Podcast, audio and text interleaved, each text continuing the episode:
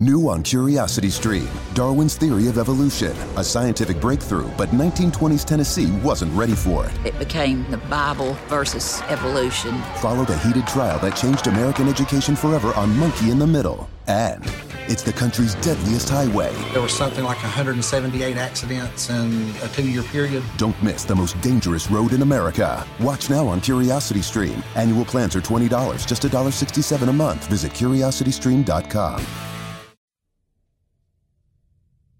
I sat on my front porch on Wednesday, just a few minutes before midnight. I wouldn't be getting a midnight paper tonight, but most people on my block would. And if they did, whatever article they read would come true. I didn't know if every copy of the midnight paper held the same article, or if they would all come true in the same way mine had, within the same time frame. I didn't intend to find out. My phone alarm blared, alerting me to the fact that it was now 11:59 p.m. I sprinted off my front porch and ran to the house next door, then froze. I wasn't planning on interfering with the delivery process itself. I'd learned my lesson. I was now an outsider, someone coming between the paper and its intended recipient. I had a feeling that whatever system or entity delivered each copy wouldn't exactly be thrilled by my presence. So I waited for another minute. I saw the light on my neighbor's front porch flicker dwindle, and then cut off completely. Then I blinked and it was back on, shining normally. Nothing looked different from where I was standing, but I knew that it was. Inexplicably different, irrevocably different. Something had appeared on my neighbor's welcome mat that could change his life and existence as we know it, forever. I walked toward the welcome mat cautiously, eyeing the darkened windows for any movement or light. I knew that the paper's arrival meant that three knocks had been hammered onto their mosquito screen by something. If he had been woken up by it, then who knew how much time I had before my neighbor went to check his front door?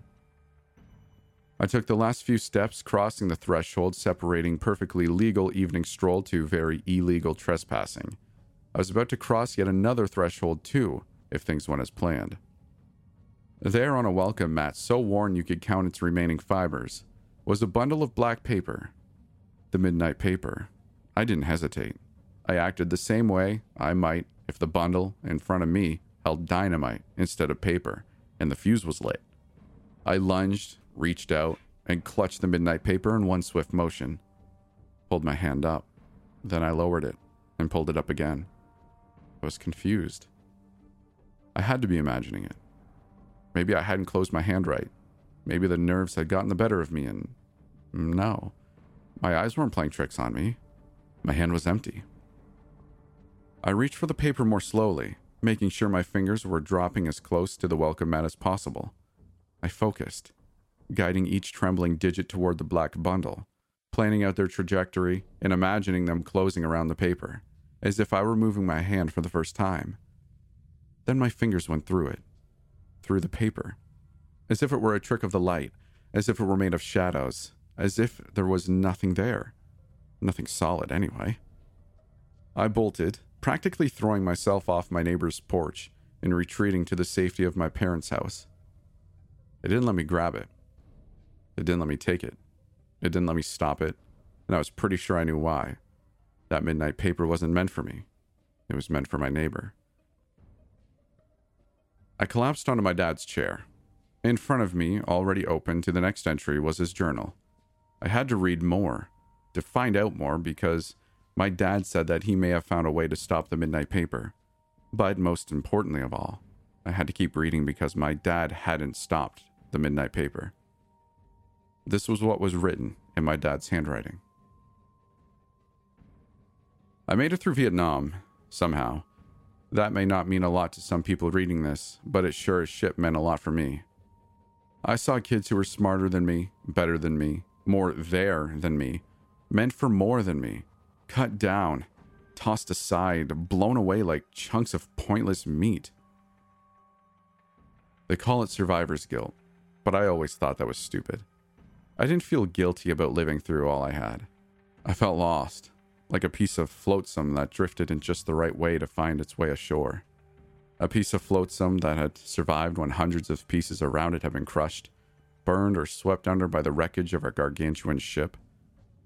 I'd call what I felt survivors' anger, survivors' indignation, survivors' haze, anything but guilt.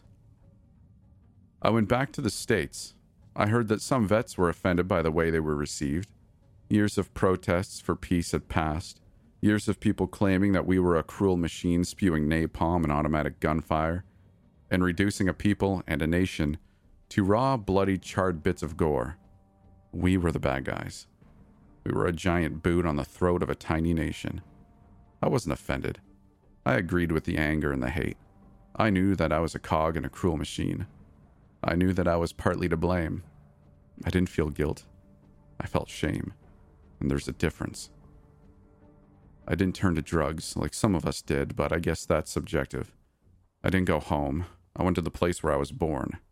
There's a difference. I didn't stay anywhere for long. There was something missing everywhere I went. I avoided people, they asked too many questions, cast too many looks, until I found her. She had a flower's name, and she reminded me of one. She had the same kind of innocent wisdom I attributed to everything in nature. I saw flowers in Vietnam that were less colorful, less forgiving about our trampling boots and our fire and our filth than she was. I met your mother, of all places, at a bus stop. She asked me what time it was. I said I didn't know. She smiled. She was too kind. A few years later, we'd managed to scrounge together enough and save up for a house. Her parents helped. It wasn't just that they were better off than mine, they were. The fact that she still talked to them didn't hurt.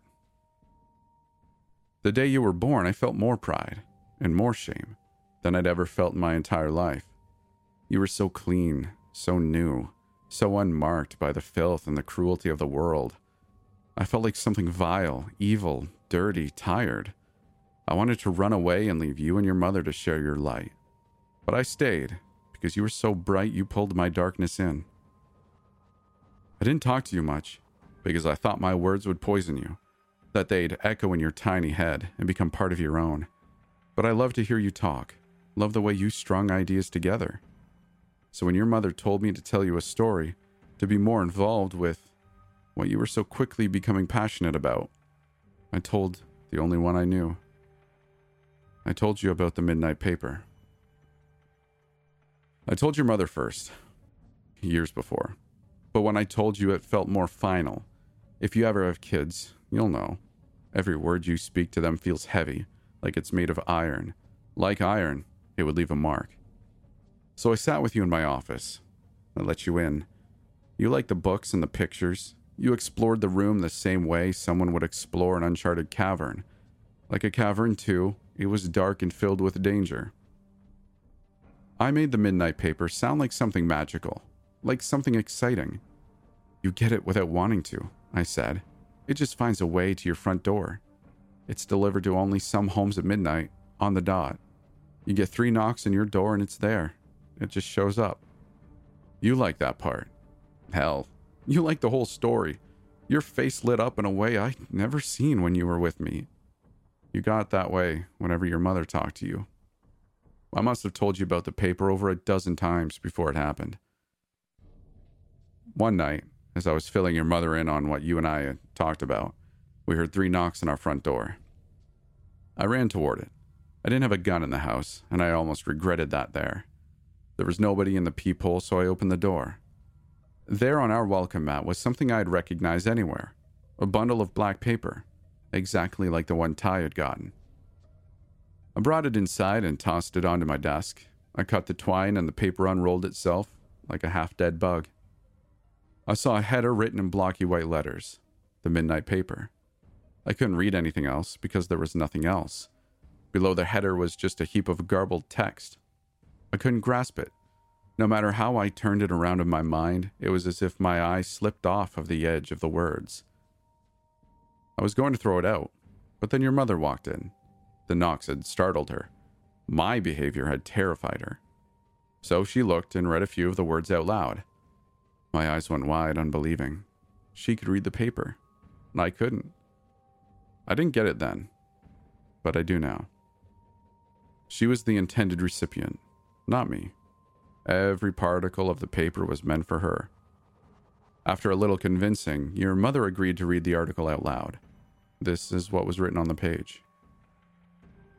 Guess.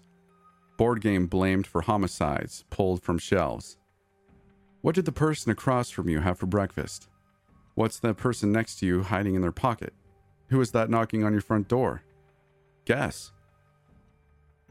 These words, printed on a white cardboard box, greeted shoppers perusing the shelves in the weeks before Thanksgiving. It seemed harmless, said, redacted, a shopper who witnessed one of the boxes. My family doesn't really play board games, so I didn't consider getting it. Thank God I didn't. The cover of the cardboard box depicts a smiling family set around a dining room table. In between them is a white game board. A series of black and white squares line the edge of the board, forming a wide rectangle inside which sits a single deck of black cards. There are game pieces populating several of the squares. Each is a rough plastic depiction of a human being. There is a pair of black dice in the hand of a smiling woman, presumably the mother of the Too Happy family. The families who played the game for real were anything but happy. The rules are simple, the instruction booklet proclaims. Each player picks a single game piece and places them in the starting square, at one corner of the board. This is also the final square. The aim of the game is to move around the board and be the first player to reach the last square. The game is played by rolling the die and moving the number of squares corresponding to the die roll. Upon moving to the correct square, a player must draw a single card from the top of the deck in the center of the game board. On each card is a fun prompt to guess something about one of the players in the game. For example, one of our 100 cards reads, Guess what your slut of a daughter did with her boyfriend on Friday? If you guess correctly, you can stay in the square your game piece landed in.